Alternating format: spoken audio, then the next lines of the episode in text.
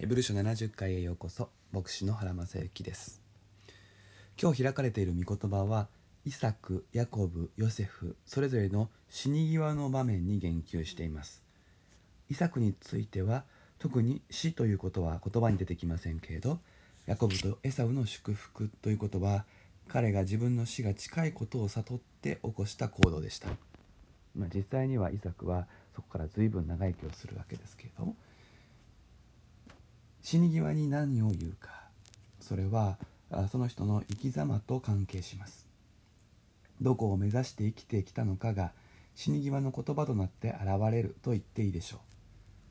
人は生きてきたように死んでいくとはホスピス病棟で働かれたあるお医者さんの名言です。キリスト信仰者は死に際に何を言うのでしょうか。これも人生観世界観と関係します。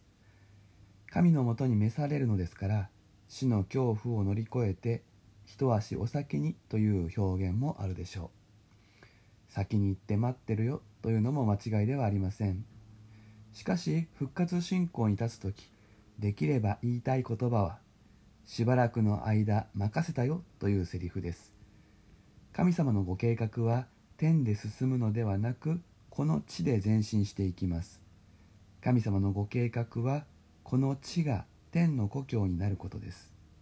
寿命が尽き命が全うされる時私たちはしばらくの間この地における神様のご計画から離れて神様のもとで休むことになります。そうであればまだ途中にあって完成されていない神様のご計画を引き継ぎ続けて担う者たちに任せたよと委ね続く歩みの祝福を祈ることこそキリスト信仰者の死に際に最もふさわしいことだと言えるでしょう。そして信仰の父たち族長と呼ばれるイサクヤコブヨセフはそのようにして死んでいったのです。自分が死んでも神様の計画は進んでいく。そしてその祝福に子供たちが預かっていく。これを信仰によって神様との信頼関係から来る確かな予測。もちろんそこに精霊の導きがあるわけですがそれが予言的な祝福となって語られました。この中で一番はっきりとした未来を述べているのはヨセフです。イスラエルがエジプトにずっととどまり続けるのではなくて約束の地に戻るということ。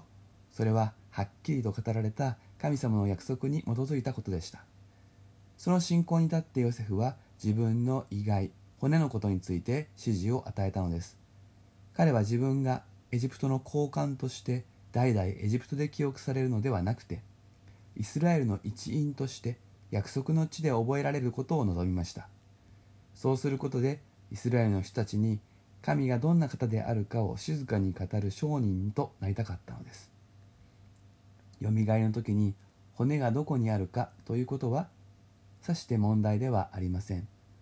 無から有を作り出すことのできる神様はミイラがなくても人をよみがえらせることができます。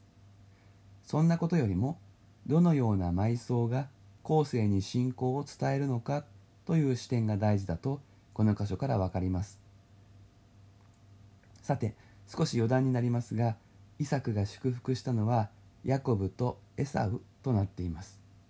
創世記を読むと祝福されたのはヤコブでエサウは祝福から外されたようにも思いますがここでは2人とも祝福されたと語られています。21節のヨセフはマナセとエフライムの話でここでも長男と次男の当然あるべき祝福の順序が逆転されている話です。けれどもそのことには触れずというより等しく祝福されているかのように書かれていることに旧約聖書に少し親しんでいる人は気づきます。だいたいマナセとエフライムの名前が出てこないのも不自然です。これはヘブル人への手紙の著者の視点と創世記の視点に時間的なギャップがあることから来ると考えられます。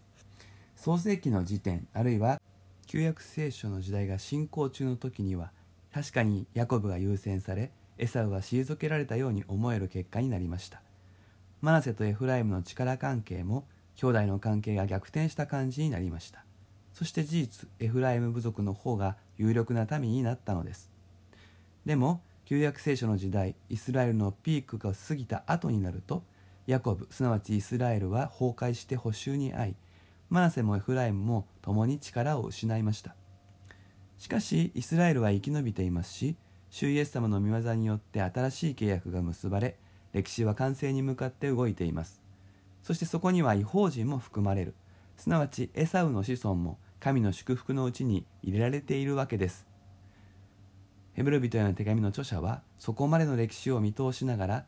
ここでイサクとヤコブが2人の息子孫に確かに差をつけたけれども人間の罪の前に祝福は帳消しになるほどでありその罪を帳消しにする主イエス様にあっては優劣のない祝福だけがあるということを言外にほのめかしていると言えます。この手紙の受け取り人の中には自分はマナセの系統だとかエフライムの子孫だとかそういうことに誇りを持っていた人もいたかもしれません。しかし主イエスにあってはそのような誇りは意味を失いただ祝福だけがある。本当は受けることもできない罪人が許されて祝福のうちにあり神の計画に預からせていただいている。このことを受け止めて歩むようにとの神様の声がここに聞こえてくるのです。私たちも互いを見るなら違いがあり優劣があるように感じ優越感や劣等感を味わうことがあるでしょう。しかし祝福はそこにありません。いただいた賜物それが何であれそのことにしがみつき神様から離れてしまうなら賜物は水の泡となります。けれども何があっても消えることのない祝福神様に愛され選ばれ喜ばれているという事実に立つ時に私たちは自分に委ねられた人生を走りきり後に続く人たちに祝福のバトンを残して死ぬことができるのです。復活信仰に立って生きるとはこういうことです。脇目を振らず自分の優劣に惑わされず主イエス様だけを見て走りましょう。54回目は以上です。それではまたお耳にかかりましょう。